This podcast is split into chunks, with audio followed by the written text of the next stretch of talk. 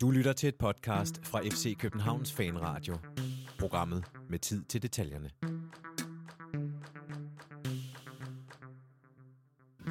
Horsens spiller i gult, The New Saints spiller i blåt. Men så stopper forskellen også. Begge hold var så defensiv, som man næsten skulle tro, det var løgn.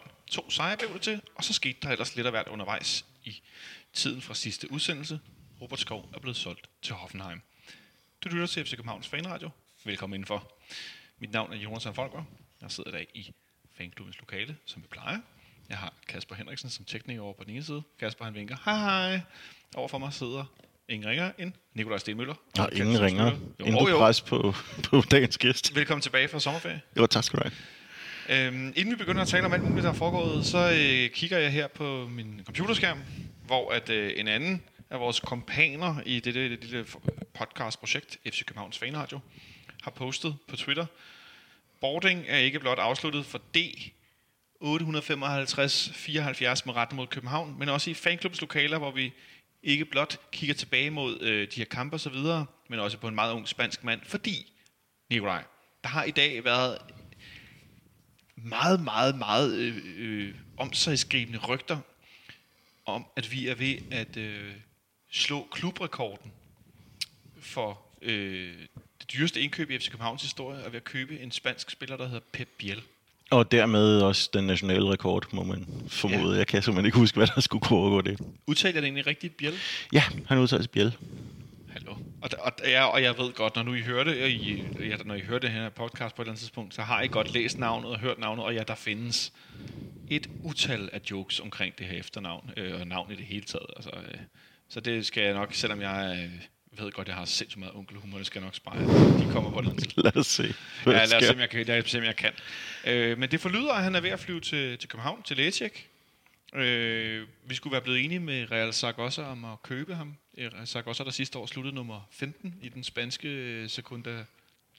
Hvad hedder den? Ja, sekunda division. Ja, den hedder bare sekunda. Det er den anden, den er kun i... Der er også noget, der hedder sekunda B, men det er i virkeligheden tredje niveau, og de er ved at rebrande det, så det er sådan lidt forvirrende, hvad den ene hedder for tiden. Jeg er ikke sikker. Jeg mener, at det skal hedde først, anden og tredje fremover, sådan så man ikke roder for meget rundt i det. Det giver sådan set meget god mening. Men som sagt, alt tegner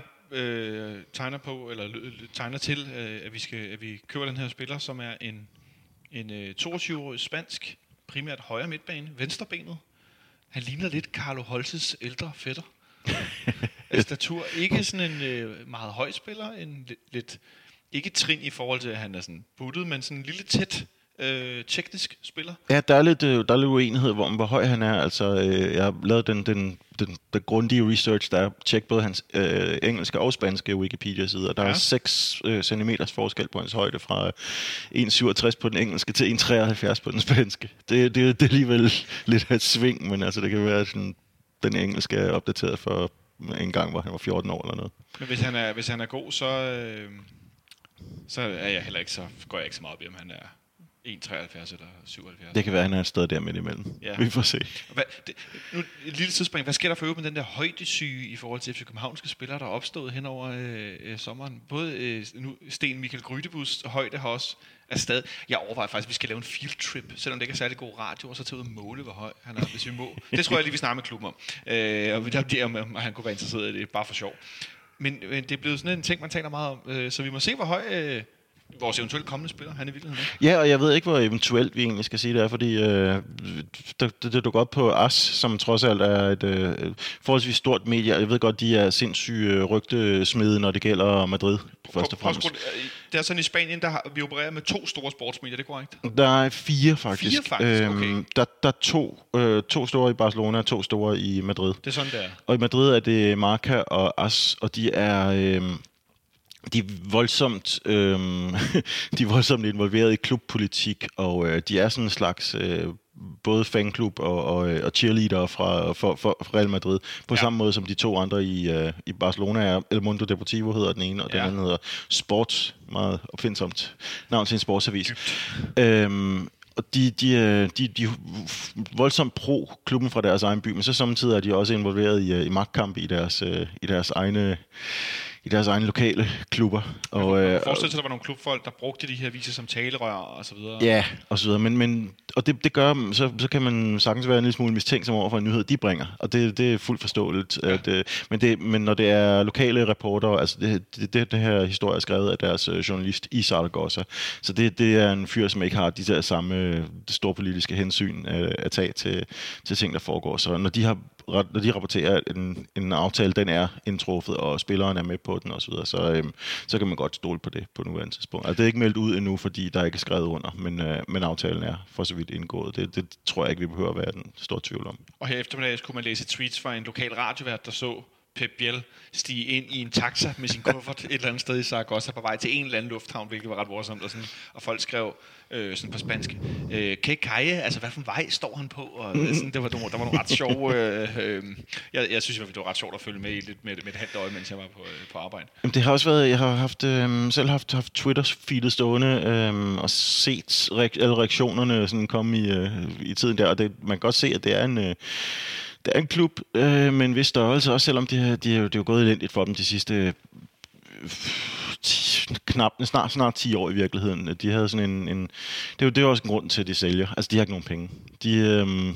De er godt og grundigt på røven økonomisk. De har en skattegæld, og de har noget overforbrug fra starten af det her årti, blandt andet. Du kan måske huske, at de købte Jermaine Pennant i en af de mærkelige handler mellem spanske og engelske klubber. Det var overhovedet ikke en succes, men det var til gengæld utroligt dyrt for dem. De endte med at rykke ned for 6 år siden, og de har ikke rigtig været tæt på at rykke op igen. Så de er i finansielle vanskeligheder, og derfor har det været, de har været til at tale med. Det er jeg ikke i tvivl om. Jeg husker Zaragoza som sådan en klub, der har Diego Milito som angriber. Hvis jeg ikke tager meget fejl for mange år siden. Det kan godt være, det er helt skævt, det jeg siger. Ja, det var strækken nok, inden han kom til Inter, ikke? Jo, sådan noget den stil. De havde nogle år, hvor de var ret gode, og det var svært for... Nu er jeg jo, det er jo ikke nogen hemmelighed, at jeg godt kan lide Real Madrid, og jeg kan huske, at tit når Real Madrid spillede i Zaragoza, det var et sted, der var svært at komme hen og spille. Der var et meget, som de ville skrive på en engelsk live-opdatering, et hostile crowd. Der var hårdst. Nu ser jeg her, Milito scorede 53 mål i 108 kampe for Zaragoza, det er alligevel meget godt. Netop også i midt-nullerne. Ja. Men i hvert fald, det var en klub af en vis størrelse, der havde... De vandt jo Europacupen i midten af 90'erne, hvilket de fleste Arsenal-fans formentlig kan huske. Men det der helt vilde langskud i Paris i... Ja, jeg kan ikke engang huske. Du har formentlig ret i, at det er Paris der. Jeg kan huske, at det var Naim, tidligere Tottenham-spiller, som tog chancen fra 5 meter ind på Arsenals banehalvdel, og Simon stod og sov og fik sådan... vaklede baglæns tilbage, men han kunne ikke nå at få andet end bare skubbet den ind i sit eget mål, og det var ikke mere end et par minutter tilbage i kampen, så det var ikke så heldigt for os nu. Det der er helt ærgerligt, Benjamin Dane, ikke? Han har vi talt om Arsenal, der tager mig på det. Det er skam, men det kan vi måske bringe. Det kommer vi til at være snart igen. Han kommer sikkert snart på besøg. Selvfølgelig gør han det. Men du taler om forskellige reaktioner på det her forestående salg, både på spansk side, men også på FC København side i forhold til fans. Hvad har du set på nettet fra de spanske fans side? Jamen, det har i virkeligheden været ret blandet, men det er primært fordi, jeg har set en del sige, at de vil virkelig være skuffede over det. Jeg har til gengæld også sagt en del sige, at de har virkelig brug for de penge. Så det er sådan lidt... nogen har brugt udtrykket simpelthen, at det der redder vores klub. Okay, de er så meget på... Det er derhen, vi kommer, og så desuden er der også flere, der mener, at de faktisk har gode nok talenter i klubben til, at det behøver ikke være en sportslig katastrofe, i hvert fald i første omgang. Især de havde en fyr, der hed James. Jeg går ikke ud fra, at det er Real Madrid-spilleren, de satser på at overtage, men at det er en fra deres egen trup. Jeg ved ikke mere. Jeg havde aldrig hørt om ham her før i dag. Det var jo blankt indenom. Så nært følger jeg heller ikke. La Segunda, den er ikke engang på Strive, så mere ellers er så vild med at følge. Så. Men han har haft en mærkelig karriere. Det ved jeg ikke, om du vil... Du har lavet nogle forberedende manøvrer til, fordi den har jo gået... Den har flakket noget. Altså, fyrene fra Mallorca... Ja. Ikke fra Zaragoza. Zaragoza ligger sådan et sted mellem Barcelona og Madrid i den nordøstlige ende af Spanien. Men sådan tættest på Barcelona, ikke? Lidt tættere på Barcelona, men sådan lidt for sig selv mellem de to store byer der, og har sådan deres egen identitet der. Jeg mener, det er Aragon, det hedder det distrikt, det ligger i, hvor der ikke er så tæt bebygget, og så er det også ligger sådan lidt isoleret midt inde i det. Men han kommer oprindeligt ud fra Mallorca, og det det ved jeg ikke, om jeg prøver at lommefilosofere her omkring mentalitet og så videre. Men det tror jeg godt kunne gøre, at han er sådan en fyr, der måske er lidt lettere at få arbejdet ind i en nordeuropæisk trup, simpelthen, fordi folk fra Mallorca, de hører til de katalanske lande.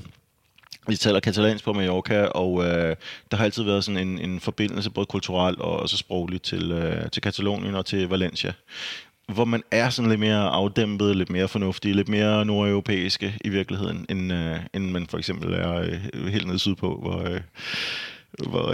hvor temperamenterne tit kan bølge lidt højere, og for så vidt også bruser i årene. Ja, præcis, og for så vidt også inde i Madrid og egen omkring der. Så det, der tror jeg i virkeligheden, vi er ganske fornuftigt stillet med ham. Men han har også flakket lidt rundt. Han har blandt andet været i Rayo Vallecano på et tidspunkt, spillet lige en håndfuld kamp for dem også, mener jeg, i en tid, hvor de også var i La Segunda. Og så har han været tilbage til Mallorca, og så har han et år på Zaragozas B-hold og været lånt ud og så videre. Så han har i virkeligheden først sådan, som 21-årig, været tæt på at få sit gennembrud her, og det var så med den sæson, der har været i Zaragoza, hvor han heller ikke har fået fuld spilletid, men hvor det virkelig begynder at se godt ud på det seneste. Jeg går ud fra, at det har overbevist nogen om, at nu skal man slå til. Ja, det er det, jeg tænker, men samtidig kan jeg se, det var sådan lidt på den spanske side, at nogen er meget tilfredse, og nogen er ked af det, og nogen synes, det er meget mærkeligt, og det er sådan meget det er virkelig enormt blandet. De reaktioner, det er lidt spøjst. Men hvad med i forhold til vores kære medfans? Ja, men jeg har i virkeligheden ikke rigtig set de reaktioner for altså noget, men jeg kunne bare forestille mig, at der er nogen, der måske er ved at gå fuldstændig i baglås over den der pris på 5 millioner euro, fordi det er så højt over. Altså, vi har jo nærmest kun lige strejfet de tre, men de der omkring, er det godt 20 millioner, og sådan noget, man mener, der blev givet for Victor Nelson for nogle uger siden. Så ville man måske tænke, så ville man ramme de 4 millioner euro først. Nej, vi går direkte til 5. Det virker som meget store penge. Men der tror jeg, altså, man skal også lige se på det samlede regnestykke.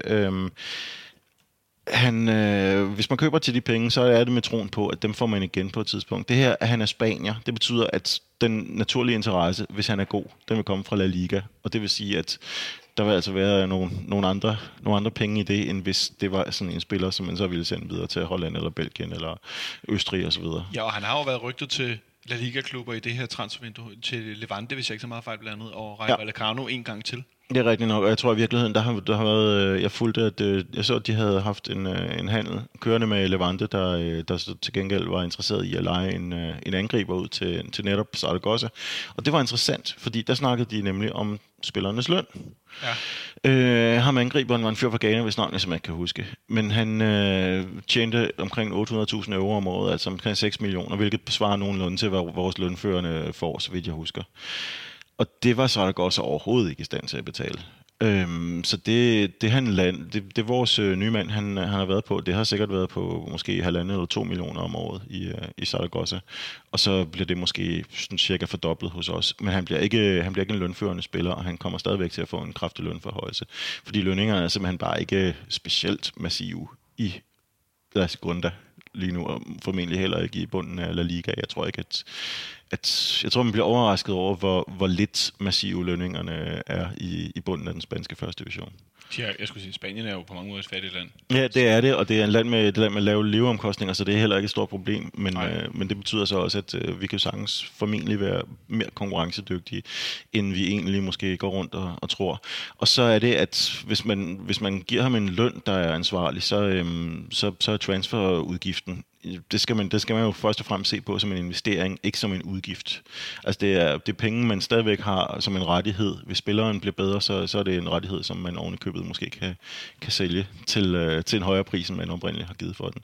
Og det har man jo set med Robert Skov og Vavro på det seneste, at vi behøver ikke gå ud fra, at vi ikke får mere end de her 38 millioner, vi er klar til at give for ham nu, fordi vi kan godt sælge spillere til langt flere penge end det. Jeg kan se for eksempel den kære Christian Hertz, gamle ven af Fanradioen og Radio Løvteam også tidligere. Jeg ved, når man var på ferie i The United States of America. Han skriver på Twitter, jeg er lige landet til nyheden om Pep Biel. Det giver slet ikke mening at give så meget for den mand, hvis man læser hans Wikipedia. Hvad har jeg misset? Har han en hemmelig stat, som Wikipedia ikke har med? Formentlig ja.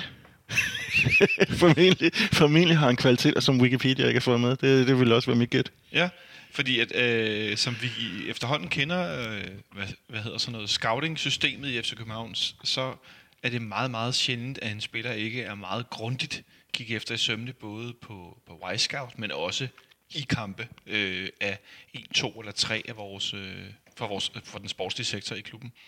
Det er i hvert fald min tanke, at det er ikke en mand, som man lige piller ud af høstangen for at slå Danmarksrekorden for en transfer. Det vil overraske mig rigtig meget i hvert fald. Ja, samtidig så har man jo også været nødt til det, fordi altså, vi har ikke...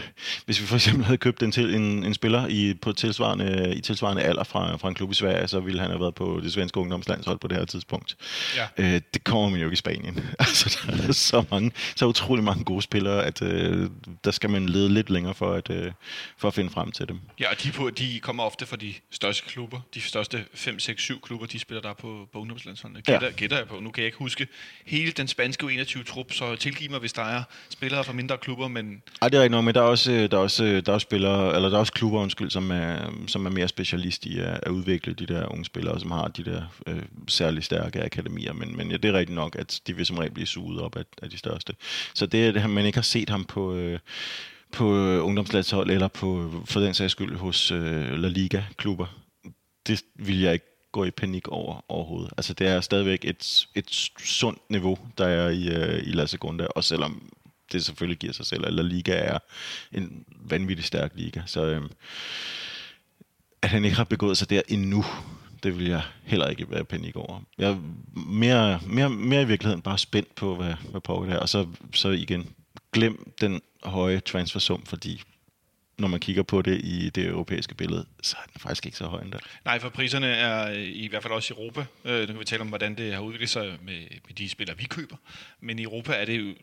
Jeg har stort set opgivet at følge med i, hvor meget spillere bliver købt for.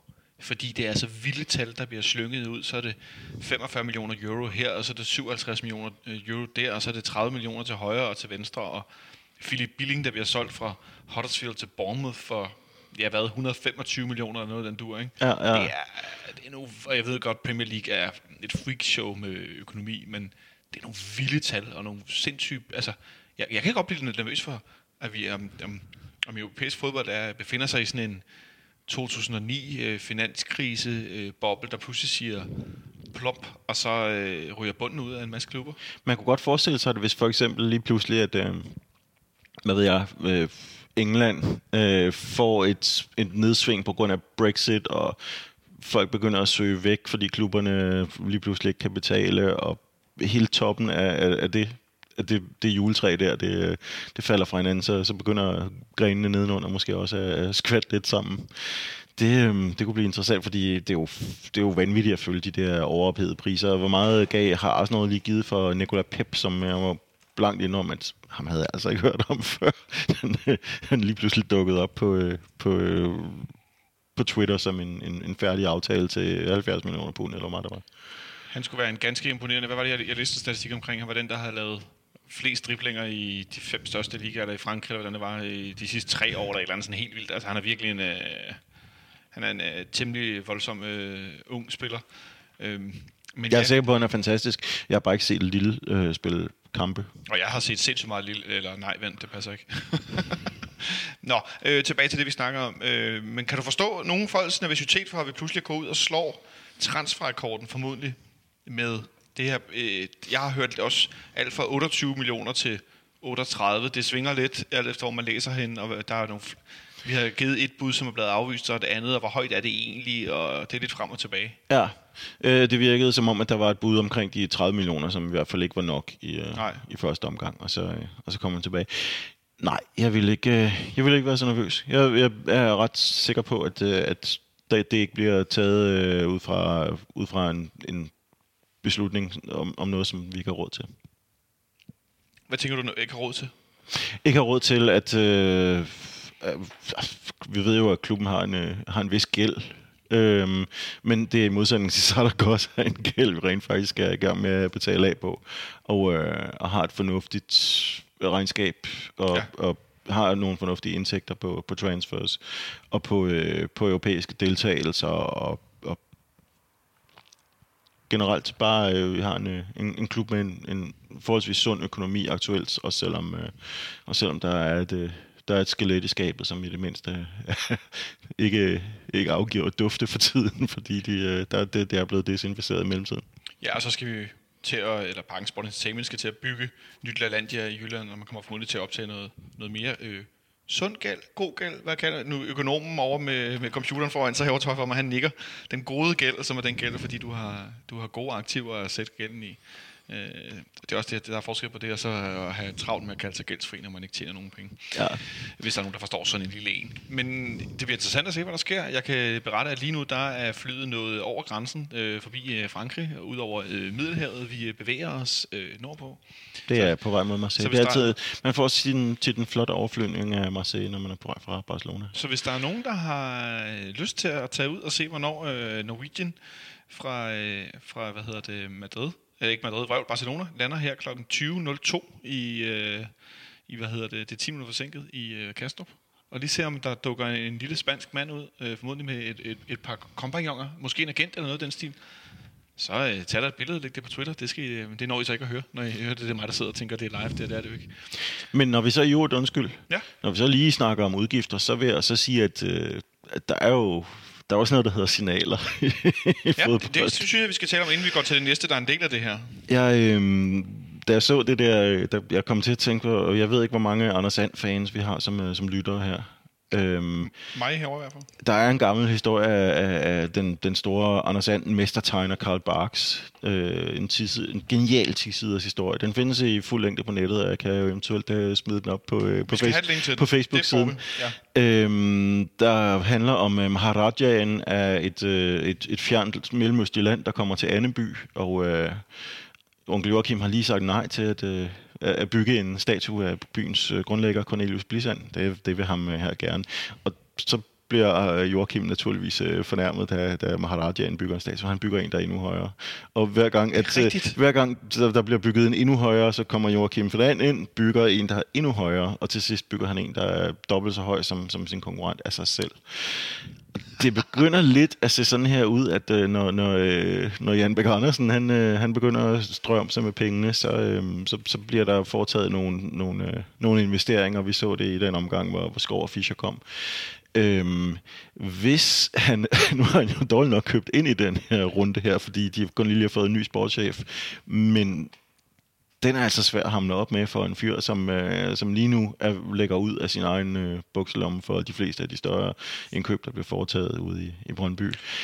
At han skal begynde at konkurrere på et marked, hvor der rask væk bliver budt 2-3-5 millioner for både for ligaens bedste spillere og så for nye indkøb, han formentlig ikke har hørt om selv fra sit gods over på London-kanten. Så der tror jeg måske, at han sidder og tænker, okay, det der med mesterskab, det bliver en dyr omgang. Er det her overhovedet umagen værd? Så det er en interessant ting, hvordan han har tænkt sig at reagere på det i sin enmandsforretning ude på Vestegnen. Tror du ikke mere, det handler om Maharajaen af messecentret? Jo, selvfølgelig er de også med i det, men jeg tror i virkeligheden de købte en angriber til 25 millioner. Ja, men deres, jeg vil så påstå, at med de salg også, de foretager, og de har formentlig stadigvæk nogle penge tilbage fra deres freak-salg af Sørloth og så videre. Og de skal også sælge Paulo Nacho, er heller ikke blevet solgt endnu. Nej, præcis.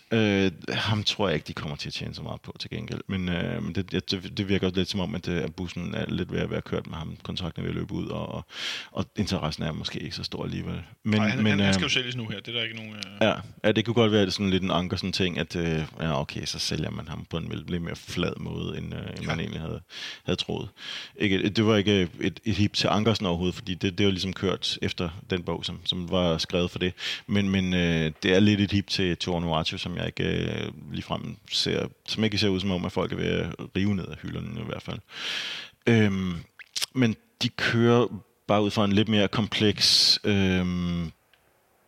forretningstanker om, hvor det andet bare er et enmandsfirma af en, som sidder og tænker, om vi er nødt til at have noget lidt dyrere her, og så videre. Det, og der er ikke rigtig nogen omsætning i spillerne. Det er mere bare indkøb for indkøbenes skyld, ser det ud til ude i Brøndby. Altså, der er ikke rigtig, der er ikke købt så mange investeringsobjekter, som Midtjylland har i hvert fald. De tænker også på, at de skal af med spillerne igen. De her 30-årige Brøndby-spillere, som kommer fra Tyskland, dem, og som virkeligheden formentlig lige nu tænker, skulle vi ikke have været taget med Zorniger, da han smuttede?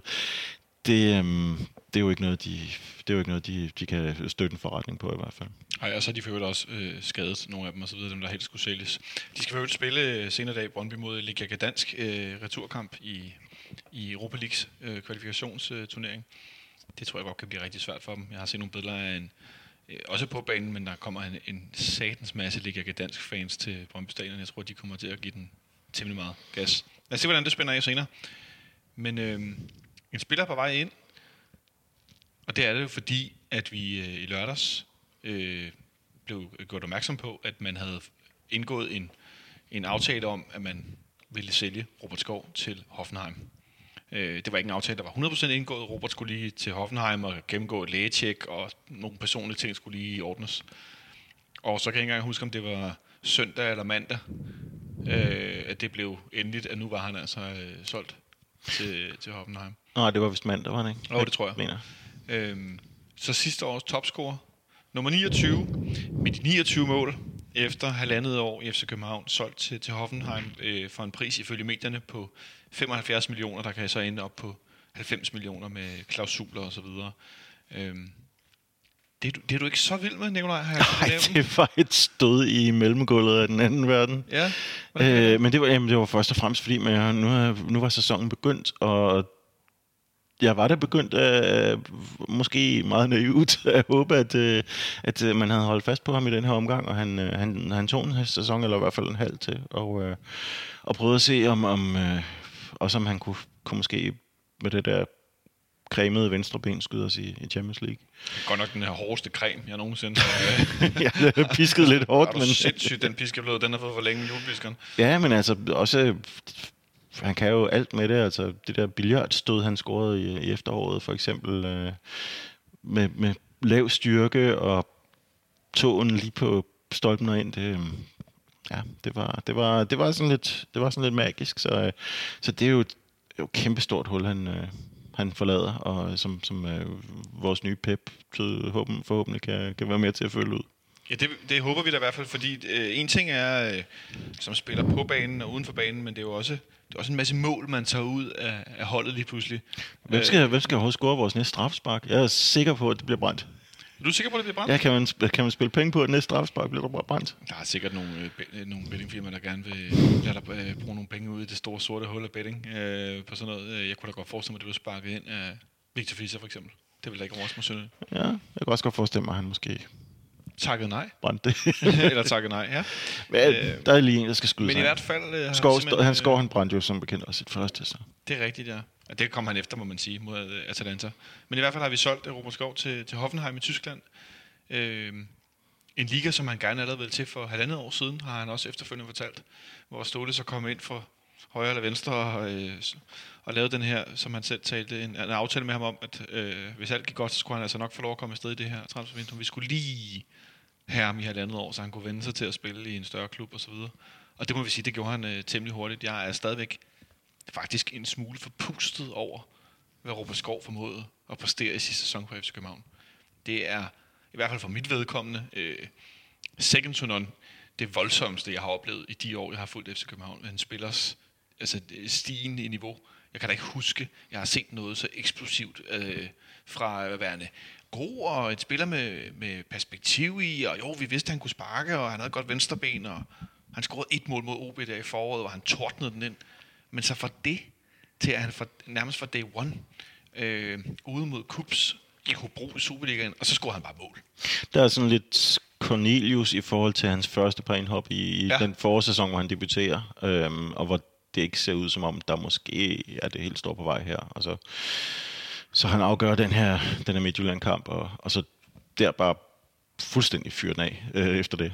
Det vil være den udmiddelbare sammenligning med det her. Det er jo så i virkeligheden endnu vildere. Altså, og på grund af det der utrolige antal mål. Jeg vil så i øvrigt sige, at det var så en af grundene til, at jeg tænkte, at der måske var en mulighed for, at han blev hængende. At det var, at altså, vi kan jo altid vi kan altid tale om alle de her sindssygt mange mål, og vi kan formentlig hurtigt blive enige om, at han ville ikke kunne gentage det. Altså det kommer ikke til at ske, selv hvis han var blevet der. Og, det har været sådan en sæson, hvor alt er gået rigtigt, ja. og det kan man simpelthen ikke forvente skal ske 2 gange i træk. Nej. Men til gengæld vil jeg så stadigvæk sige, at der er stadigvæk faser i hans spil, som også ser ud som om det sagtens kan udvikles. Når han skyder alting ind, så kan man jo ikke på nogen måde kritisere ham for ikke at være fantastisk i sit pasningsspil. Men der i sig selv vil jeg sige, at der er stadigvæk noget tilbage. Der er noget højere ben, som ikke er suverænt endnu. Og det er igen ingen kritik, fordi han er heller ikke dårlig til at ramme bold med højre, men der ting, der kan arbejdes med over hele linjen. Og min formodning var, at det var han indforstået på at blive og lige se, om han kunne arbejde videre med, og se, om han kunne blive endnu mere rundet og fuldendt til at tage afsted, måske til vinter. Men hvis nu jeg siger, det skete desværre ikke. Nej, hvis nu jeg siger, at jeg faktisk sad allerede i slutningen af foråret med en tvivl om, hvorvidt at han kunne løfte sig til det næste niveau her, eller man havde brug for at komme videre. Er det så for bagstræberisk, eller sådan for... Fordi det altså allerede tilbage i påsken sidste år, kan jeg huske, at jeg begyndte at tænke, okay, altså, jeg ved ikke, om det var, fordi han begyndte at se træt ud efter en sæson med en milliard kamp, jo, som meget ung. Men jeg kan ikke lade mig at tænke, om det måske i virkeligheden er det helt, helt rigtigt for Robert Skov lige nu, at tage skridtet til en større liga, til en måske ikke på europæisk sammenhæng, men jo, nu var det Champions League sidste år, men til en klub af en anden størrelse med nogle større penge og hvad ved jeg, og et andet træningsmiljø, lige tage det her skridt op, for at igen lige at kunne lægge på i forhold til netop at udvikle højre benet og udvikle spillet osv. Og det måske i virkeligheden ikke er fuldstændig rigtigt lige nu, fordi hvad skulle han opnå med i Superligaen? Jo, han kunne komme i Champions League, forhåbentlig med os. Men i Superligaen var der ikke mere at opnå. Man har lige scoret 29 mål i en sæson. Og nu sidder jeg og kigger, han lavede endda også 9 assist, end han var. Ja, altså det der i hvert fald er... det der, han jo så kan... Han kan så at sige, det er, men jeg kan da prøve at komme i Champions League med København, men jeg kan også bare tage til en klub, som er i Champions League. Altså, det er jo indlysende for ham, at selvfølgelig kan han arbejde med alle de ting i Tyskland, når han kommer. Jeg håber bare, han får en masse spilletid så, fordi det kan jo også blive svært. Han kommer også til en klub, som har fået en ny træner, og jeg kan ikke rigtig huske, hvilket system de spillede i under Nagelsmann, som smuttede her i sommer, men nu får de jo en fyr ind, som var assistent for Ten Hag i Ajax, så de skal formentlig spille en knaldhård hollandsk 4-3-3, hvor han går ud fra. Han skal ud og spille højre ving, der trækker indad, ligesom han gør på ungdomslandsholdet. Sådan en højre angriber er det vel i virkeligheden? Ja. Mere offensivt, han har været vant til, tænker jeg. Ja, formentlig. Eller det vil sige, de har formentlig fået øje på ham på 21-holdet og tænkt, nå, kan han også det der? Altså, vi ved, at han kan spille på en striks 4-4-2, men, men det er så heller ikke til os ud, da han gjorde det mod Tyskland i U21-EM. Så det tror jeg, at de er trygge ved, at han kan. Og skulle det gå helt galt, så kan han jo også rykke tilbage og spille som en af de 2 forreste af 3 folk på midtbanen. Altså, jeg ved, at jeg har fablet om Robert Skov hele den sidste sæson, gang ud og gang ind, og vi talte om, hvor meget kunne han nu sælges, hvor han scorede 3 hat-trick i træk jo nærmest. Og så startede han forud med at tordne endnu et hat-trick ind. Altså, det var jo næsten ikke til at tro på... Så vi kunne godt have lavet en helt special om Robert Skov, uden problemer.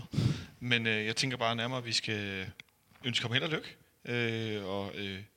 Tak for både den her... Altså, det var sjovt, at jeg så FCK-TV linket på Twitter. Der var det Christian Bøjer, den ene af de 2, der laver FCK-TV, eller 3 eller 4, hvor mange de nu er, som linkede til det interview, de lavede med Robert Skov, hvor han kørte i bus ud af Gamle Kongevej, ud til træningsanlægget, lige da han var kommet til København, og han gik troligt ind og købte en billet, og tog bussen ud til anlægget, ikke?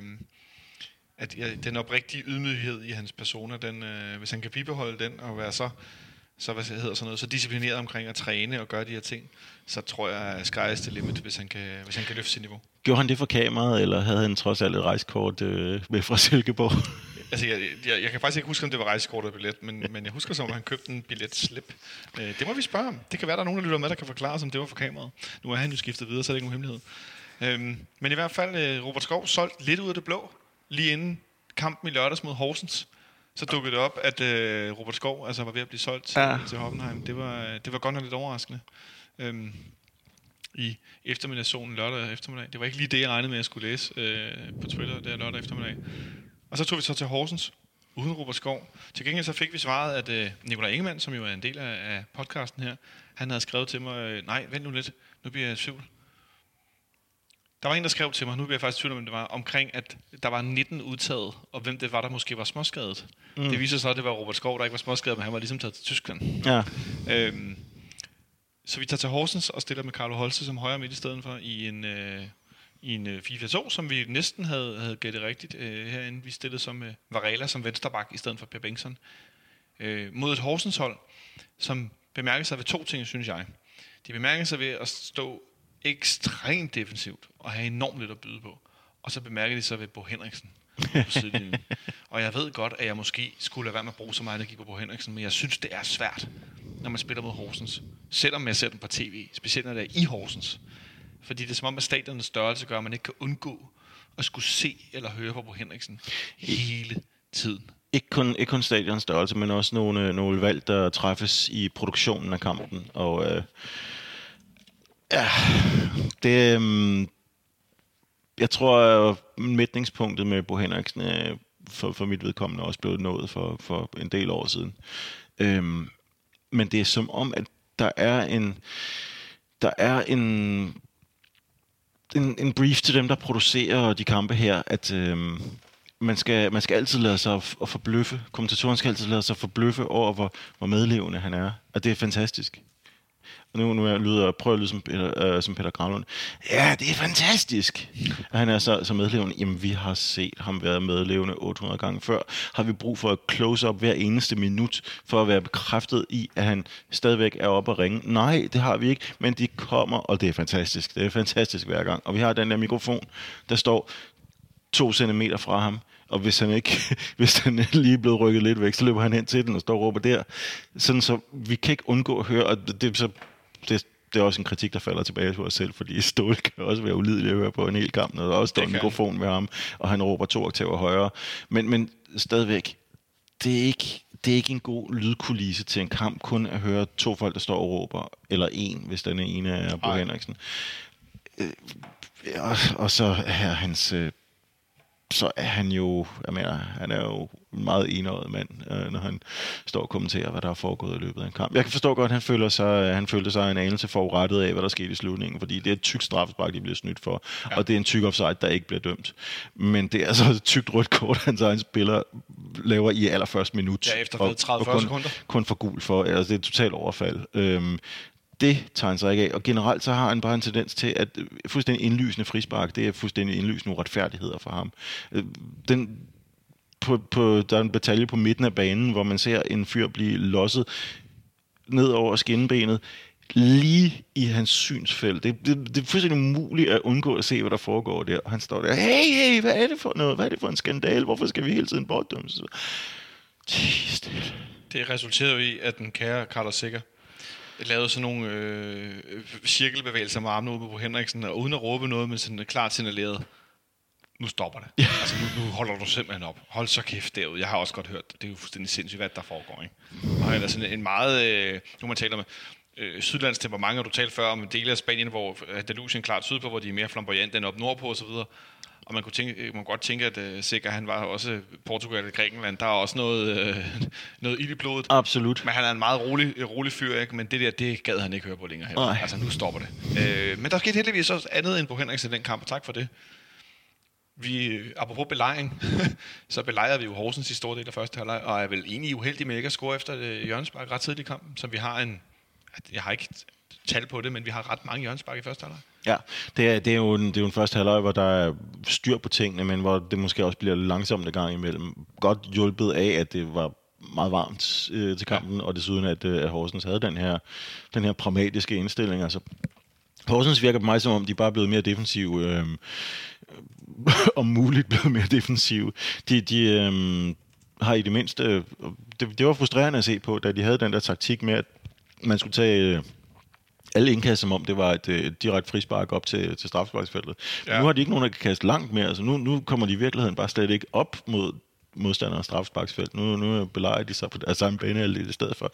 Det kan virkelig diskuteres, om det er en stor forbedring af underholdningsværdien. Men det var svært at spille igennem, men det lykkedes egentlig ganske godt i store perioder af den første halvleg. Og så var det som om, det gik i stå fra starten af anden, og var ved at...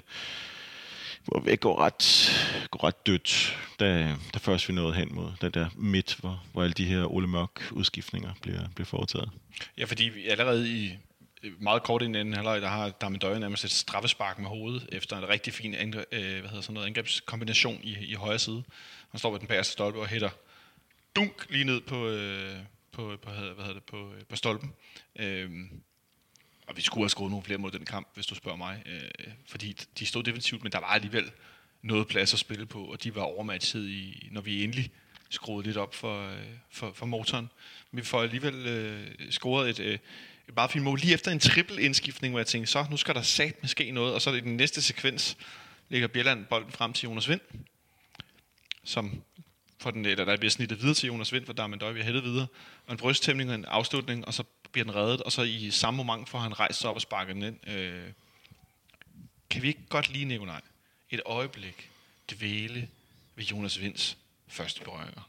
Jo, fordi meget gerne. Undskyld mig, men det er da rent fodboldporno efterhånden. Det der med at tale om en fyr, som har en god berøring af en høj mand at være, det tager han jo op på et fuldstændig andet plan. Se, nu taler vi om højde på fodboldspillere igen. Hvad er det for noget?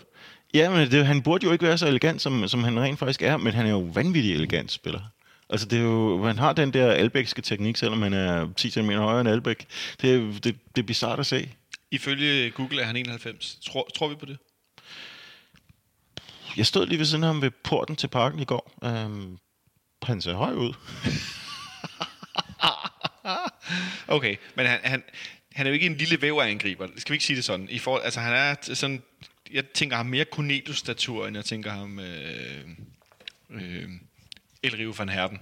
For ligesom at have nogle yderpoler her, ikke?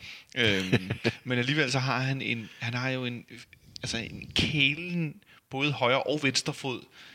Vi så også mod AGF herinde i parken, hvor han laver sådan en sekvens, hvor han får kigget over skulderen og ser en modstander, og så laver han første brøring og vipper den over hovedet på sig selv og modstanderen og løber efter bolden og starter faktisk et kontraangreb, ikke? Ja. Ja, men det er ligesom de der detaljer, han laver. Er det ikke i farve, men der også bliver lavet nærmest en highlight reel med alle de ting, han laver på den der forfærdelige kunststofbane, som egentlig ikke passede ham så dårligt den der. Det er bare en nydelse at se på. Det er nemlig nydelse, og han gør det fra tid til anden. Han gør det også mod AGF herinde ved 2-1-scoring efter Victor Fischer sender Alexander Munchsgaard ud efter pølser resten af sæsonen med den her tunnel, han får lavet på ham. Hvor han jo også med en førstborg ligger bolden til sig selv, så han kan simpelthen bare sparke den ind. Jeg er voldsomt imponeret, når vi nu taler om spillere og priser og hvad vi kan forvente. Så tænker jeg også, at det går hen og bliver svært for os som klub FC København, hvis Jonas Wind fortsætter den her niveaurejse opad, eller stigning i niveauet, og bliver ved med at score så mange mål, og være så konstant i sit spil, og så bliver det fuldstændig umuligt for os at holde på ham. Ja, allerede til vinter eller næste sommer, det tror jeg simpelthen ikke. Jeg tror ikke, vi kan, hvis han får scoret, hvis nu vi kommer forhåbentlig i Champions League eller Europa League og gør det godt, at hvis han scorer mål det også, så kan vi ikke...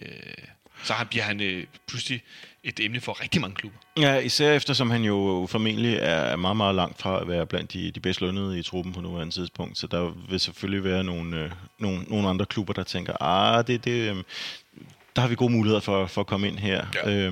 Der skal selvfølgelig...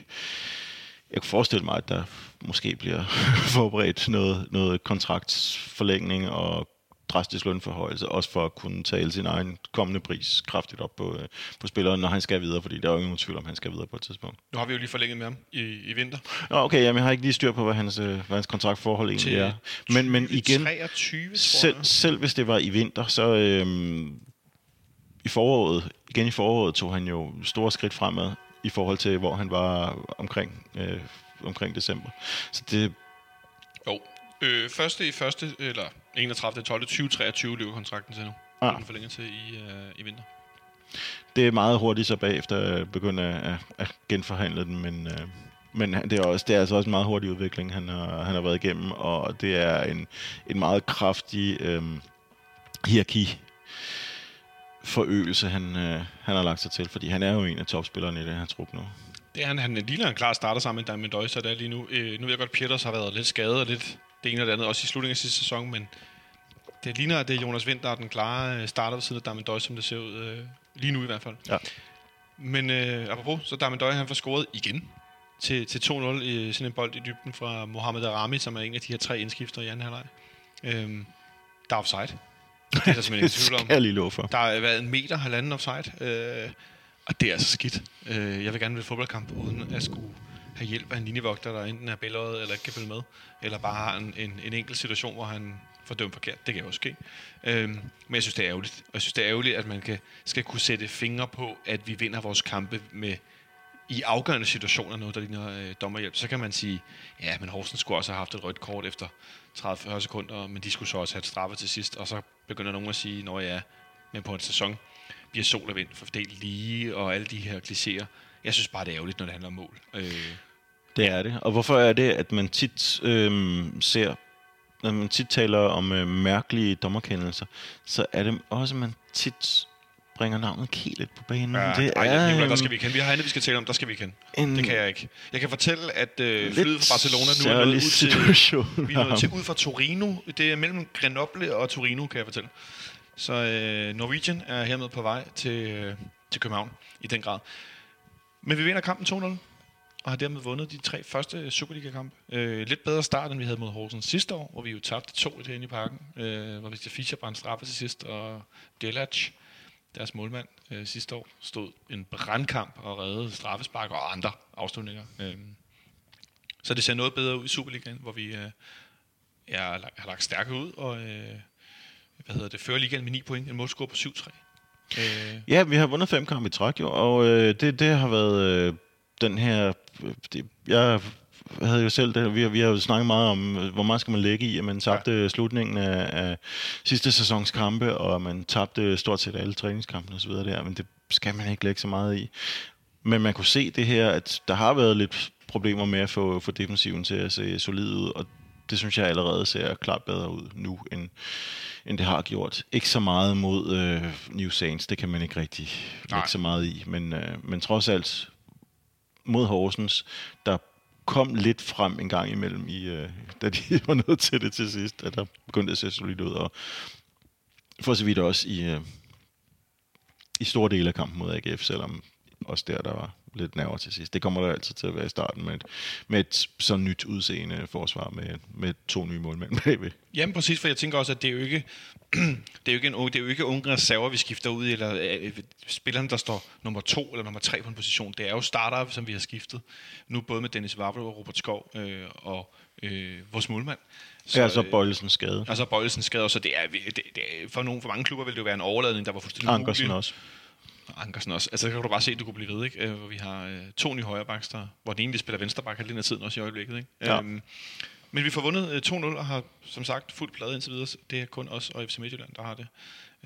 Så jeg vil bare egentlig mane lidt til lidt tålmodighed. Jeg ved godt, at det ikke er fodboldfans største spidskompetence, men jeg synes, jeg ser klare forbedringer kamp for kamp, og jeg synes, at det er godt at se, at vi har så mange reserver i spil også.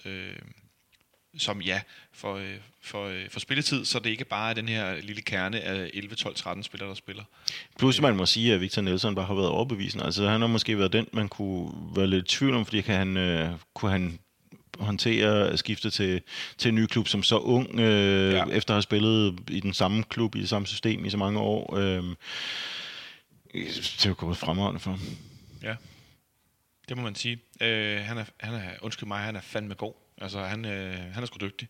Jeg var meget i tvivl om, han kunne gå fra at være den her klare duelspiller i en tremands bagkæde til at være zoneopdækkende forsvar i det her, som den kære Christian Olsen jo har yndet at kalde den sværeste 4-4-2 i verden. Og med lidt vanskeligheder indimellem, så synes jeg, at så synes jeg, det går rigtig godt, uanset om det er Bjelland eller Papagenopoulos, han spiller sammen med, for det er jo Victor Nielsen, der spiller kampene. Det er jo ikke de to andre, der pludselig spiller sammen. Det er jo ham, der spiller igennem. Men om et øjeblik, så skal vi lige snakke om kampen i går mod The New Saints, som var en lidt speciel affære, og så, ja, så sker der også andet, vi skal tale om. Godt. Vi har nogle få punkter tilbage. Et af dem er overraskende, fordi det er et punkt, der hedder Brian Oviedo. Han var jo ikke et tema. Han var ikke et tema. Han var udelukket som et tema, fordi at økonomien på ingen måde ville kunne hænge sammen med Oviedos nu tidligere løn og så videre. Han var i Sunderland, der jo er endt helt nede i League One. Man kan for øvrigt, hvis man er interesseret i fodbold, se på Netflix, hvis man kan låne et login eller har en dokumentar om Sunderland, som mange af jer har sikkert allerede set den eller hørt om den og så videre. Men se den alligevel, der er ikke så meget Brian Oviedo, men han er en lille smule med. Årets fodboldslagsang til Newcastle Sunderland derby i reserveligaen, det var uden tvivl "We Saw You Cry" on Netflix. Au. Det er også au. Men det er svært at komme udenom. Men det er rigtig nok, det er en fantastisk serie. Alle skal i virkeligheden se den, og selvom de ikke ved noget, eller har nogen interesse i Sunderland. Ja, for det handler ikke om det i Sunderland, det er ikke det handler om. Nej, det handler bare om, hvordan mennesker er under pres. Og, ja, med fodbold. Og hvordan de går op i fodbold, og bare får deres drømme knust. Altså, det er jo deres... det er jo, den går jo fra efter deres nedrykning fra Premier League, og deres forsøg på at genrejse sig, der må sige sig. Det er ikke nogen stor spoiler at gå fuldstændig galt. Vi kunne godt have sunget "Tude" på Netflix. Vi så "Tude" på Netflix. Ja, det kunne man sagtens.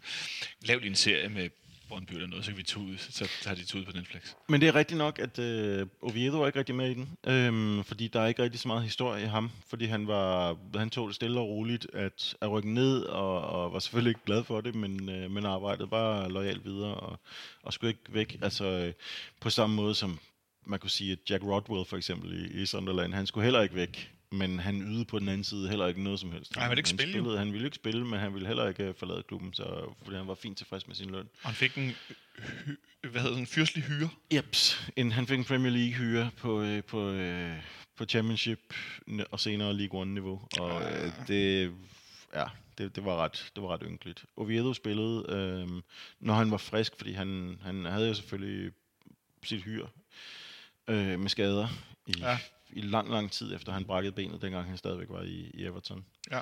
Men det burde være bag ham alt sammen nu. Det tror jeg godt vi kan satse på der. Og det er selvfølgelig blevet en ting, at han skulle komme til København igen, fordi at Bøjlesen er som sagt derude i 6-9 måneder eller noget der ligner resten af sæsonen nærmest til en gang næste år.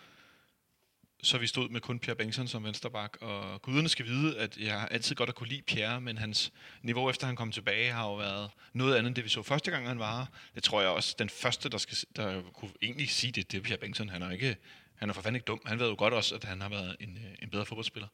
Jeg vil så sige, jeg synes altid, at han fremstår som en, der gør det, han kan. Eller sådan, der nogle gange med nogle spillere, men den har den der følelse, at de slår op i banen. Sådan har det ikke med Pierre. Jeg tænker mere, at hans egenskaber er blevet noget begrænset med alderen. Så det, at han ikke skal spille alle kampe, hvilket han jo heller ikke kan, det tror jeg er rigtig godt. Og nu har vi set, at Varela er sådan et tredje sikringsvalg nu på vensterbakken. Men nu har vi fået Oviedo tilbage, som jo sidste gang, han var her, delte vensterbakken med hvem? Pierre Bengtsson. Hvilket er jo egentlig ret pudsigt. Jeg erindrer, Nikolaj, det ved jeg ikke, om du kan huske, en kamp over i Midtjylland, hvor at en nuværende sportsdirektør i en anden klub var træner, og pludselig synes, at venstresiden skulle bestå af Brian Oviedo og Pierre Bengtsson på samme tid. Og sådan kan man, så kan man komme til at huske så mange forfærdeligheder i sit ellers relativt korte liv. Det var den kamp, som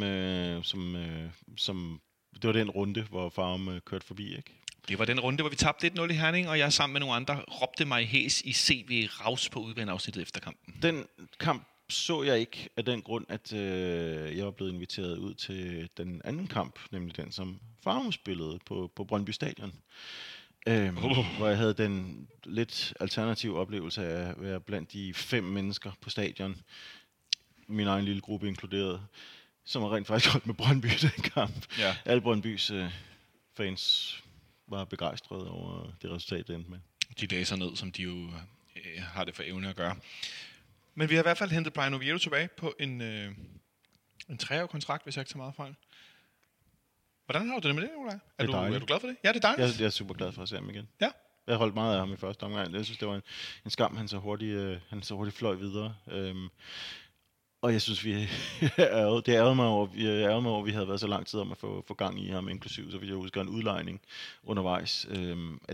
Til alle steds nærmere FC Nordsjælland. Ja. At der ikke rigtig... Vi fik helt så meget ud af ham, som man måske kunne håbe på, inklusiv et Danmarksmesterskab, som vi skulle have haft CV. Men det er smukt at se ham igen. Han var en god dreng, og jeg håber bare, at han har et godt niveau, når han kommer tilbage her. Han har jo selvfølgelig ikke lige fremspillet fodbold på alleryberste plan her på det seneste, men det har han jo så på den anden side, fordi han har jo spillet fast for Costa Ricas landshold, og efter sigende gjort det aldeles glimrende, også både som venstreback midterforsvarer i diverse kampe. Og lige spillet her i sommer noget Gold Cup og noget andet med Costa Rica, jeg er ikke helt på turneringsnavn. Nej, han spillede i hvert fald i Gold Cup slutrunden, altså det nordamerikanske mesterskab. Og han har også spillet, men hvis man går ind og kigger på, hvilke kampe han har spillet i den seneste tid, så har det været sådan cirka en halv sæson, en af de der marmotsæsoner, de kører en del rotation, fordi der er 46 kampe per sæson, og så pokal oveni i Sunderland. Men Costa Ricas landskamp har faktisk udgjort en rigtig stor portion af alle de kampe, han har spillet i den seneste tid her. Og det kan man jo sige, det er jo ikke nødvendigvis et dårligere niveau end Sunderlands League One-kampe. Nej, det må man sige. Mod Chelmsford og Gillingham. Så læste jeg mig også til, at en af årsagen til, at han ikke havde spillet så meget igen i Sunderland, var, at han nåede et antal kampe, hvor at Sunderland skulle afgive en betaling til Everton, hvor han jo kom fra i sin tid, i forhold til noget bonus, når han nåede et eller andet, en klausul af en art. Så derfor ventede man og prøvede egentlig at undgå, at han skulle spille flere kampe, fordi at Sunderland ikke har nogen penge, eftersom at de stadig har spillere på høje lønninger, og man har rykket helt ned i League One. Så man forsøgte egentlig, jeg tror det var 1,5 million pund, de skulle have, eller noget den stil. Ja, okay, det giver mening, at han har spillet så få i så fald, fordi det så lidt mistænkeligt lidt ud, da han havde spillet, men i den situation, så skal man jo tage nogle desperate valg. Jeg vil sige, hvis det er en Twitter-historie, jeg blev bundet på ærmet, nogen, jeg har fejllæst mig, så fortæl os det endelig. Det er, hvad jeg har læst mig til. Jeg er ikke sikker på, det er rigtigt, men det er, som jeg har læst, og så gav det nemlig mening i forhold til antallet af kampe, og der var en periode, han ikke spillede, og så spillede han til sidst, fordi så var der ikke nogen andre, der kunne spille. Men der er sikkert, som altid har vi lyttere, der er klogere end os. Det er efterhånden mantraet, jeg opererer med, fordi at rammer vi helt skævt, så skal vi nok få det at vide, og tak for det, som altid. Men nu er han her i hvert fald igen. Jeg synes også, det er skønt. Jeg kunne godt lide ham, da han var i første omgang. Jeg kan huske, jeg var ude at se træning en gang ude på tieren, da han var jo en ung fyr, der var kommet fra Costa Rica, og han talte i den grad ikke noget engelsk, og jeg havde spansk på C-niveau på HF, så jeg prøvede ligesom at få integreret, at hey, fedt du er her, og du skal endelig vide, at vi kan godt lide dig, og så videre. Og han stod alene tilbage på banen, og han havde sådan tre toppe, sådan nogle træningstoppe, ikke kejler, men sådan nogle lave nogen, og så havde han 6 bolde.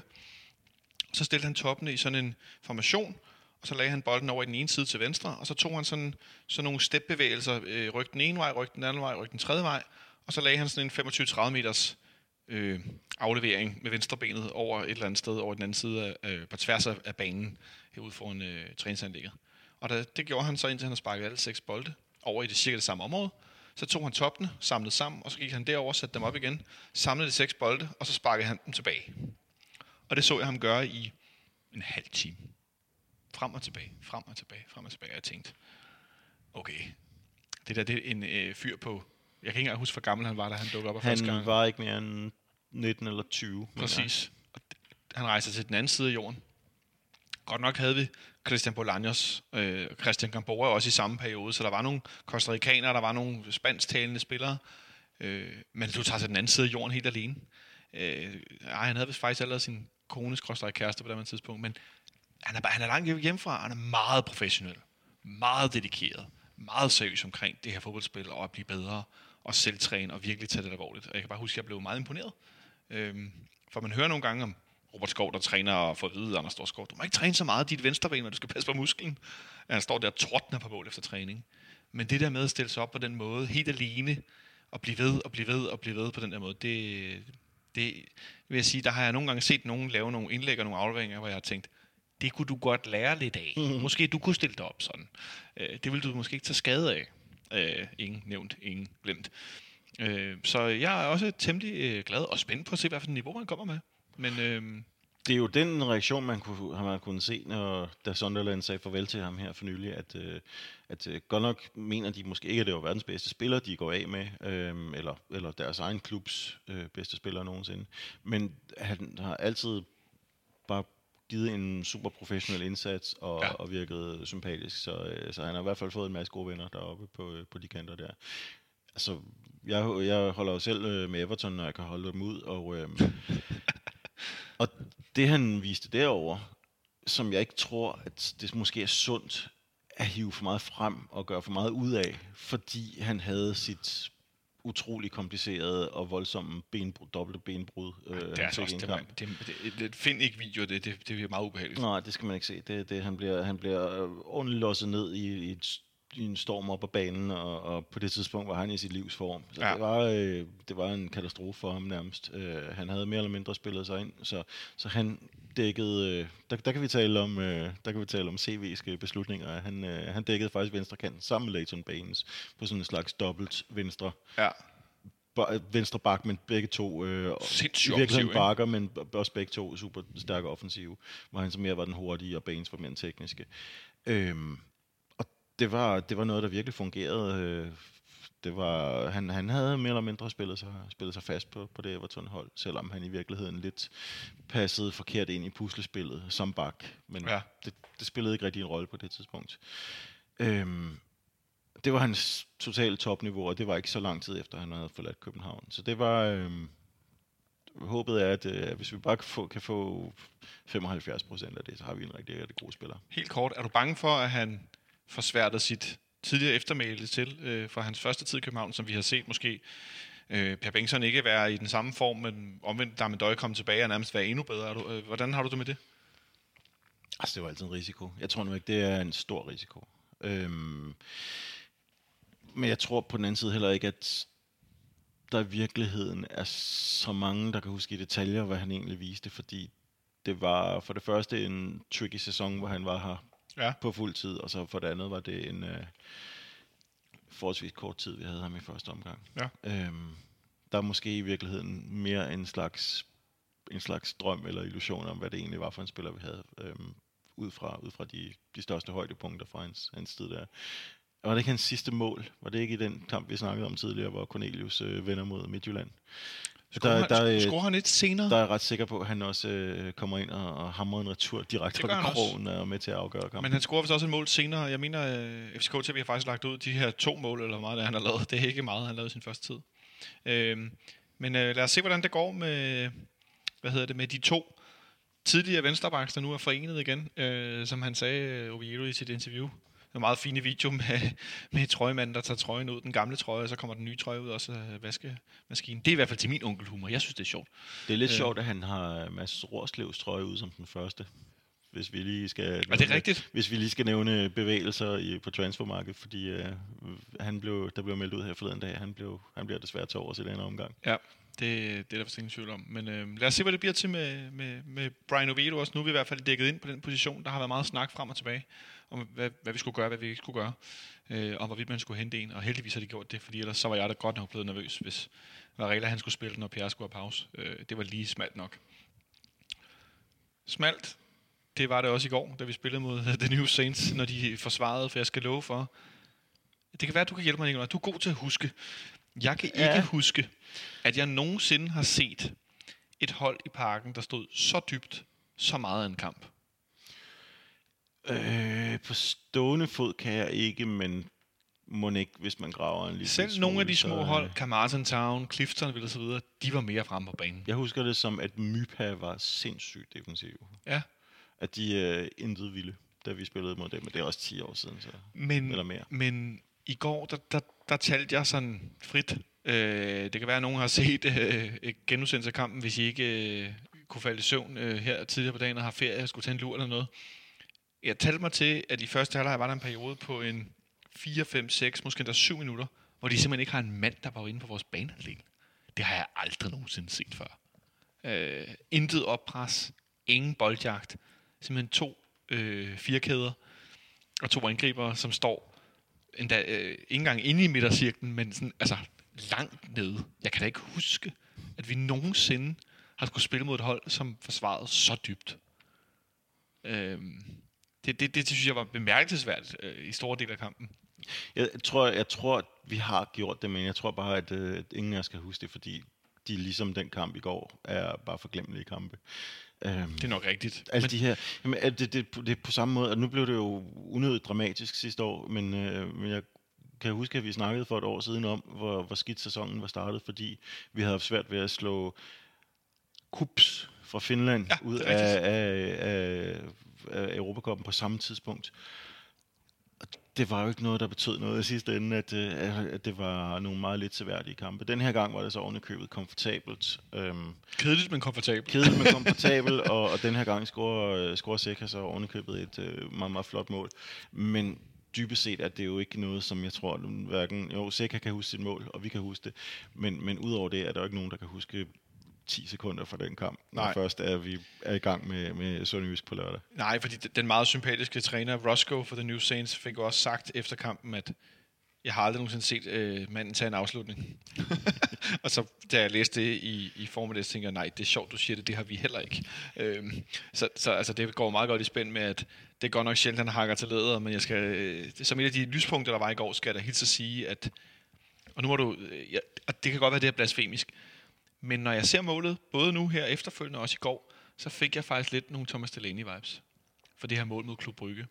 Nej, det var ikke med det her kæmpe skrå tilbage på indersiden af stolpen. Men den her situation, hvor en bold ryger ind i feltet, den ryger lidt ud, en enkelt berøring, og så bliver den ellers kanoneret op i hjørnet.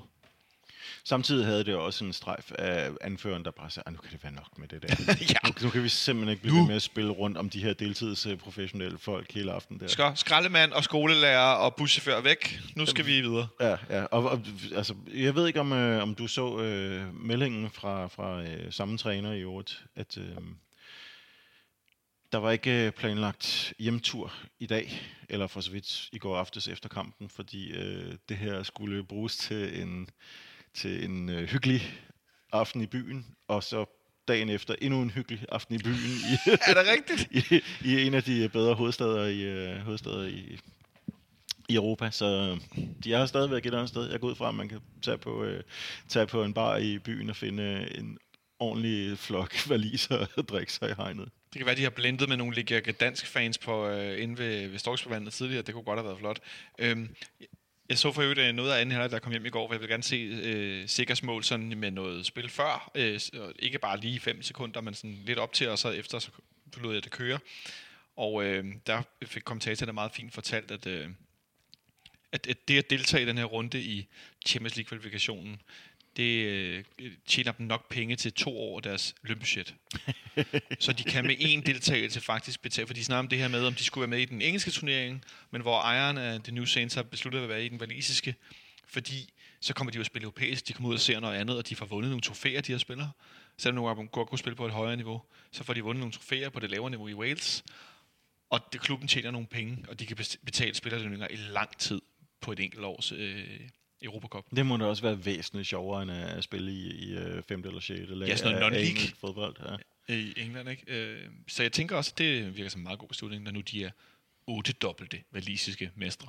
Ja. Det er skam, de ikke hedder Total Network Solutions mere. Det er et football manager, men en championship manager klassiker. De havde, det er også en Sky Sports klassiker. De havde Jeff Stelling, deres lørdagsvært, der havde tendens til, hver gang de havde vundet en kamp, og kom rapport om det, så sagde han, "There'll be dancing in the streets of Total Network Solutions tonight." Det er sgu da også sjovt.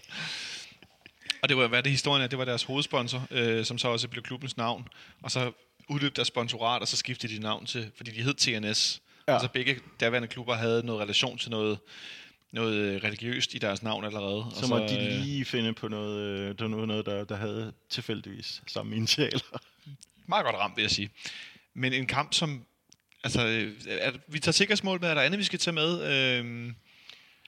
Kalle Jonsson for debut ned i målet. Jeg vil gerne fremhæve Pierre Bengtssons rush. Han lignede en mand, som vidste, at der var købt en ny venstre bak, da han stormede ind i feltet og smadrede bolden på overliggeren. Ja, tak skal du have, mand. Ramte han altså et tempo, jeg ikke er sikker på, jeg har lagt mærke til fra hans side, selv ikke da han scorede mod AGF. Det var som om, at han forsøgte at fælde målstolpen med bolden. Det var ret voldsomt. Det var et sindssygt hårdt spark, som så der røg op på overlæggeren efterfølgende. Ja, og til indkast, ikke? Og til indkast over den anden side. Det var virkelig, som man snakker om pingpong nogle gange, men det var kun hammerstolpen, der lavede det. Lige efter vi havde scoret for øvrigt. Det havde ellers været en fin måde lige at lukke kampen helt på. Jeg bemærkede en ting med Carl Jonsson. Ja? Han blev præsenteret som Carl Johan Jonsson. Det tænkte jeg var meget formelt. Det overrasker mig lidt. Men det er vel også hans egentlige navn? Ja, det er det. Det er det, men jeg har aldrig hørt ham omtalt som det før. For jeg har en fornemmelse, at han måske slår til og insisterer på Kalle fremover, medmindre han måske, fordi han nærmer sig de 30. Det kan være, at han tænker, at han er mere alvorlig. Altså ligesom Andy Cole, der blev Andrew Cole i sine sidste spilledage. Det var også fjollet. Var det det? Jeg mener, da Phil Neville kaldte han sig Philip Neville på et tidspunkt også. Ja. Det, på et andet tidspunkt når man et punkt i sin karriere, hvor man vil tages mere alvorligt. Og så, jeg ved ikke, om Carl Johan er der. Altså som John Carrew, som skiftede navn til Aliou, eller hvad han hed i Valencia, og så hedder han Carrew igen, og så hedder han noget helt tredje også. Ej, det var noget råd med ham. Nå, ej, det skal vi ikke ud i. Jeg synes hellere, at jeg vil bemærke, jeg tror, at Carl Jonssons tidspunkt i går, hvor han havde højst puls, det var formodentlig under opvarmningen, og så til sidst i overtiden, hvor han sprintede ud langs mållinjen og fik skrabet med fødderne bolden lige ind på banen, som for øvrigt nok var ude, så der ikke blev hjørnespark til The New Saints i overtiden. Jeg tror, det var de 2 gange, han havde højst puls i går, fordi at, der var ikke meget at lave for ham. Nu må man jo ikke spille på sine egne kampe, men det kunne være, at nogen havde en antal hjørnespark i spil i gang. Ja, det kunne godt være. Men en kamp, vi vinder 1-0 og går temmelig sikkert videre, må man sige. Og så skal vi i næste runde møde Røde Stjerne Beograd. Det skal vi allerede i næste uge, hvor vi tirsdag den 6. august kl. 20.45 spiller på ikke Maracanã i Rio, men så siger man det vel lidt mere firkantet med K. Maracanã, tænker jeg. Måske. Ja, det kan godt være det fuldstændig det samme. I Beograd, som er et legendarisk stadion, et meget, meget stort, åbent stadion. Og Røde Stjerne er jo kendt for at vinde mange mesterskaber, har vundet Europacupen tidligere, men de er jo også kendt for at have nogle fans, der vil frem i verden. Ja, man skal ikke tro, fordi det er sådan et stadion med en stor bane rundt om, at der er mindre intensitet. Så kan man jo ikke lave stemning. Det hører vi jo fra Aarhus hele tiden. Der er, det er en stor åben skål, men jeg skal da lige love for, at folk har gode slyngearme dernede, hvis de er utilfredse med noget, og man føler ikke, at man at folk er i en anden kommune, ligesom man måske gør på visse andre stadions af samme karakter. Så for eksempel Nye Ullevi i Jødeborg. Ja. Som et godt eksempel. Hold op, der er langt rundt. Eller Malmøs gamle stadion. Åh ja, det er rigtigt. Det var forfærdeligt. Det var vindblæst og øde. Jeg tror ikke, at der er nogen, der kommer til at snakke om, hvor vindblæst det var, når de har været der her på sin starten af augustkamp i Beograd. Det tror du ret i. Et hold, som sidste år gjorde sig i Champions League-gruppespillet, og blandt andet slog de senere vinder Liverpool. Dog i en udgave, hvor Liverpool tog lidt let på det og stillede med lidt reserver, og så blev de ellers klogere og var lige ved at glide i gruppespillet, hvis jeg ikke tager meget fejl. Men de har solgt nogle profiler, og ikke helt så stærke, som de var sidste år. De har Marco Martin blandt andet, tidligere Chelsea-spiller, som jo er temmelig dygtig som en af deres store profiler. Men de blandt andet solgte deres kaptajn i midterforsvaret og skulle have lidt vanskeligheder i bagkæden. Men deres træner, han er ret begejstret for os, Nikolaj. Ja, det har jeg lige set, at han var, han mener, at vi er et fantastisk hold. Ja. Det synes jeg er meget, meget venligt og meget et fænomenalt hold, kalder han også. Det er også en rigtig fremragende offensiv, vi har. Nu skal vi lige have vores nye mand på plads. Vi skal lige have ham ud af sin flyver først. Ja, jeg kan for øvrigt i den forbindelse fortælle, at flight D85574 er nu nået til lige ved siden af Mannheim. Har det der passeret Stuttgart? Ja. Jamen, så, må man, så kan han vinke til Robert Skov, fordi det er jo lige der, at Hoffenheim bor. Bum, bum. Ikke dårligt. Ja, men i hvert fald en Røde Stjerne-træner, som hedder, nu skal jeg lige se her... Det er lidt pinligt, jeg ikke lige har navnet. Miljovic, mener jeg. Ja, lige præcis. Han han synes, vi er et ret godt hold. Og det kan man jo altid sige om nogen, og så slå dem bagefter og sige, nej, hvor er vi gode. Men det virker, jeg må sige, jeg synes, det virker oprigtigt, at han har oprigtig respekt for sine kommende modstandere. Ja, men Ståle er også snedig nok til at sige, at Røde Stjerne er glimrende hold, og især på hjemmebane er de ganske overvældende stærke. Det skal så jo også lige sige, hvis vi skal tale om Champions League-indsatsen, skal det så også siges, at i øvrigt uden yderligere sammenligninger med Liverpool Football Club, at de fik også nogle tests, da de så kom på udebane. Det er et hold, der kan være som nat og dag hjemme og ude. Det kender vi jo godt lidt. Eller har i hvert fald gjort tidligere. Jeg synes, vi har løftet vores udbaneniveau europæisk, men vi har også set tidligere, at vi ved herinde i parken, der har vi gjort ondt på også et langt større modstander, end jeg troede, jeg nogensinde skulle tale om her bagefter, som var der nogen, der havde problemer herinde. Men på udebane er det lidt en anden... Ja. Det er også det, hvor man skal være meget glad, når vi for eksempel vinder i Bordeaux. Men Ståle, han taler om, at... Og de er rigtig gode på hjemmebane, og vi er før, at vi havde gode præstationer. Det skal vi selvfølgelig gøre igen. Det kræver, at vi skal have nogle procenter at tage med. Og så skal vi... Altså, han siger, det er 50-50. Jeg tror også, det er meget, meget åbent, fordi det er så tidligt i sæsonen. Og jeg glæder mig ved, at jeg synes, vores nye defensiv allerede ser relativt stærk ud. Og Papagiannopoulos, som jeg ved, at nogle fans får dårlige nerver af, hver gang han har bolden, og hver gang han ikke har bolden, for også spillet noget, så Bjelland kan få noget pause, og det ser ikke helt skidt ud med ham og Nilsson, som det går i første halvleg i Odense, for det var godt nok ikke så godt. Det så bedre ud i går selvfølgelig mod nogle dårlige modstandere, men jeg synes, det løfter sig. Fordi vi skal jo spille allerede igen også på lørdag i Haderslev, inden vi når så langt som til Champions League, hvor vi skal over og møde Glenn Riddersholm og Sønderjyske. Et Sønderjyske hold, som har løftet sig rigtig meget, har fået nogle gamle, Glens gamle soldater ind, både Rilvan Hassan, Patrick Banggaard og man pakker nu den sidste, Mads Albæk, midtbanespiller, og Sønderjysk har startet sæsonen rigtig, rigtig godt ud. Er det noget, vi skal frygte, Nikolaj? Skulle derovre spille nu med det her Champions League, eller er det kun også fans, der tænker for meget på Champions League? Jamen, det er det der lige nu. Vi kan komme i vanskeligheder mod hvem som helst, hvis ikke holdet lige er fokuseret på det. Det plejer ikke at være et stort problem. Hvis jeg ikke tager meget fejl, så er der langt mellem de gange, at vi kvarer os i den der fase, hvor der er midtugekampe hver uge, fordi der er kvalifikationstur i gang. Ja. Men jeg er lidt nervøs for den, det var jeg blankt ind om. Jeg synes, det ser solidt ud, det der er foregået her, og efter en ret tung start for Riddersholm derovre. Nu har de mødt hold for, skal vi sige, den midterste del af tabellen. De vinder 2-1 over Randers på hjemmebane i første runde. Så spiller de uafgjort i Aalborg, og så vinder de 3-0 i Lyngby. Så det er jo ikke, fordi de har mødt top 3, top 4 klubber endnu. Nej, det er rigtigt nok. Men der bliver altså forblændet lidt af, at de har haft gode resultater mod de andre midterhold, eller... Nej, det er mere det, jeg synes, at det ser ud som om, at de har haft et spilkoncept, som han ikke har kunnet få igennem, og som faktisk er begyndt at se ud som om det mere sidder. Og desuden, altså, de nævnte forstærkninger her, det er også noget, der selvfølgelig kommer til at spille en rolle for dem, fordi han overtog et hold, som ikke var specielt stærkt, som havde en masse gamle spillere, der i virkeligheden skulle udarrangeres, og som ikke havde så meget tilbage i sig. Kunne ikke rigtig, mens han også skulle kæmpe om nedrykning, han kunne ikke tage andet end sådan nogle dramatiske beslutninger om, at det her var det, hvad der skulle til for at overleve. Jeg tror, at det er lidt mere, de har lidt mere mod på tilværelsen nu. Men selvfølgelig skal vi da også kunne slå dem. Det er jo ikke fordi, vi møder Juventus her på lørdag. Nej, dog ikke. Men hvis vi har lidt en off-dag, eller sparer lidt for mange spillere, så kan vi godt komme i vanskeligheder mod dem. Det tror jeg. Jeg synes, det er en utrolig svær kamp at forudse, hvad der vil ske i, fordi vi ved ikke præcis, hvad vi selv kommer med, og hvor meget der bliver gemt til på tirsdag. Og hvis der bliver gemt en del til på tirsdag, så giver det masser af mening. Jamen, hvad tror du i forhold til det her startopstillingsværk, at vi skal spille allerede tirsdag i Beograd? Hvor meget tror du, vi kommer til at skifte ud? Altså, jeg kan se her, det er ved at være nogle år siden, vi har vundet i Haderslev. Nej, det er ved at være nogle år siden, vi har tabt.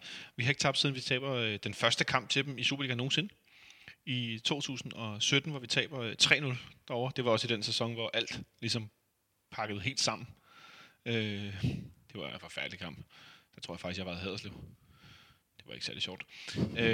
Hvor at Gregor Jakobsen, Mark Pedersen og Troels Kløve scorer. Det var skidt. Det var Vavro og Løfner efteråret som midterforsvarer. Så hvis jeg vundet de sidste to derovre, henholdsvis 3-2 og 3-0 her sidste gang, vi spillede derovre. Men hvor meget tror du, vi kommer til at køre med reserver i forhold til den her tirsdagskamp? Den er svær. Den er svær, synes jeg, fordi han der var også en del, der fik hvil her i går aftes. Altså det... jeg ved ikke, om jeg nødvendigvis kan forudse... Jeg kunne forestille mig, at vi kommer med noget, der måske undtagen 2 pladser er stærkeste hold. Men hvem det lige er, der har brug for et hvil, det tror jeg i virkeligheden, man skal have været til træning i dag for at kunne forudse. Nej, det var godt nok et defensivt svar, det Nikolaj. Ja, men det er simpelthen det bedste, jeg har. Hvad er din forventning? Altså i forhold til, nu ser vi, Varela spillede det venstreback i går. Jeg tænker, at Pierre Bengtsson kommer vel ind og spiller igen i Superligaen. Jeg tror ikke, at Brian Oviedo starter ind i sin første kamp. Og jeg tror... Til gengæld tror jeg, at vi får debut til, hvis alt lykkes her i dag eller i morgen, til vores nye... Tror du, han går direkte til vores nye ven Biel? Nej, jeg tror, han får debut. Jeg tror, han kommer ind fra bænken i løbet af kampen. Men så på den anden side kunne jeg forestille mig, altså, at Carlo Holsten, han får startpladsen som en af de folk, som skal gøre plads på tirsdag. Ja. Sådan så Biel er klar for start på tirsdag. Interessant, fordi jeg ved godt, det er startopstillingen. Jeg synes bare, det er sjovt at tale om, når vi nu spiller de her midtugekamp hver uge. Det er jo sådan en returkamp mod Røde Stjerne Beograd bliver spillet den tirsdag den 13. Så vi har Sønderjyske nu på lørdag den 3. Så har vi, det får jo kl. 16, så har vi om tirsdagen i Beograd 20:45.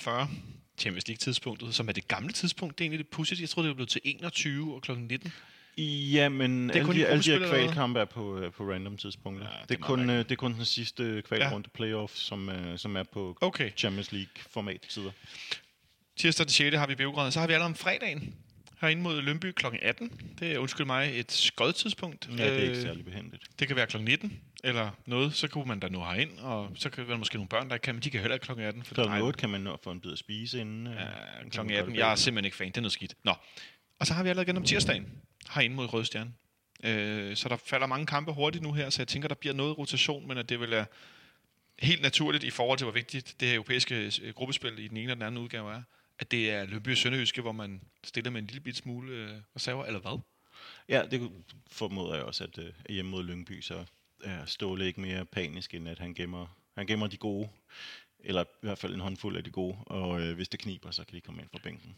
Ja, jeg tænker, det er mod Lyngby, at Brian Oviedo for eksempel for gendebut, kan man kalde det, comeback. Ja.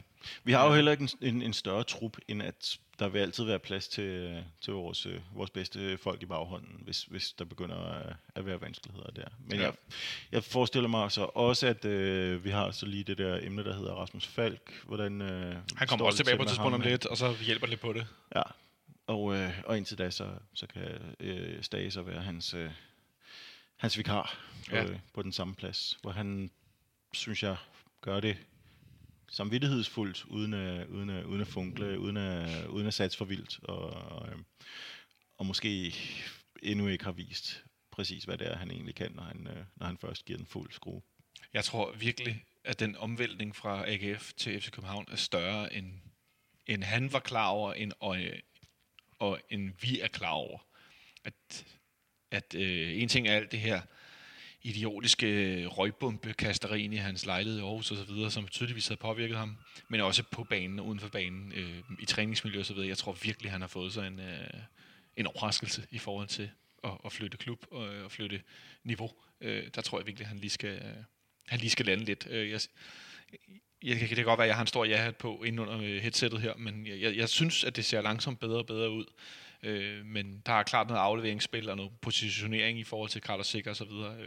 Ja, det er jo heldigt for ham, at folk bliver skadet med det samme, fordi ellers ville jeg jo have passet perfekt og lave en masse indhop, og så måske starte i en kamp som TNS, men så til gengæld slappe af i weekenden og blive pacet langsomt frem. Ikke nødvendigvis blive jaget ind som en bærende kraft fra starten, fordi det tror jeg i virkeligheden aldrig, han har været ment som. At han lige skulle have et halvt år, eller eller så til at falde på plads, ja, uden at have et krav om sig, på sig om at være moden som startspiller. Jeg satte sig på europæisk gruppespil, og så kommer han til at spille Superliga-kampene rundt om Europa-kampene. Det er mit håb. Så tænker jeg, der kommer til at være noget klart bytteri der. Formentlig, med mindre vi havner i den situation, som var i sidste sæson, hvor det nærmest var Europa League-kampene, som blev lidt prioriteret i forhold til Superligaen, fordi vi lige skulle udbygge forspringet, mens Europa League ikke så ud som om, at det rigtigt skulle være i år. Nej, det er rigtigt. Og truppen var blevet lidt tynd. Det var en lidt interessant og i virkeligheden ret usædvanlig måde at gøre det på. En lille bemærkning, nu kommer jeg lige til at tænke noget, inden vi gætter på resultatet på lørdag. Jeg ved ikke, om du var gået ud fra parken i går, eller om du blev mærke i, hvordan Victor Fischer og Dame N'Doye, de havde det meget sjovt med at drille Carlo Holsten i går, efter de gik rundt på banen. Og jeg kom til at tænke, Victor Fischer og Dame N'Doye, de lignede to spillere, der havde siddet ude på bænken hele kampen og tænkt, der sker ikke noget, vi skal ikke skiftes ind, der bliver ikke nogen problemer, og har haft det rigtig, rigtig, rigtig sjovt.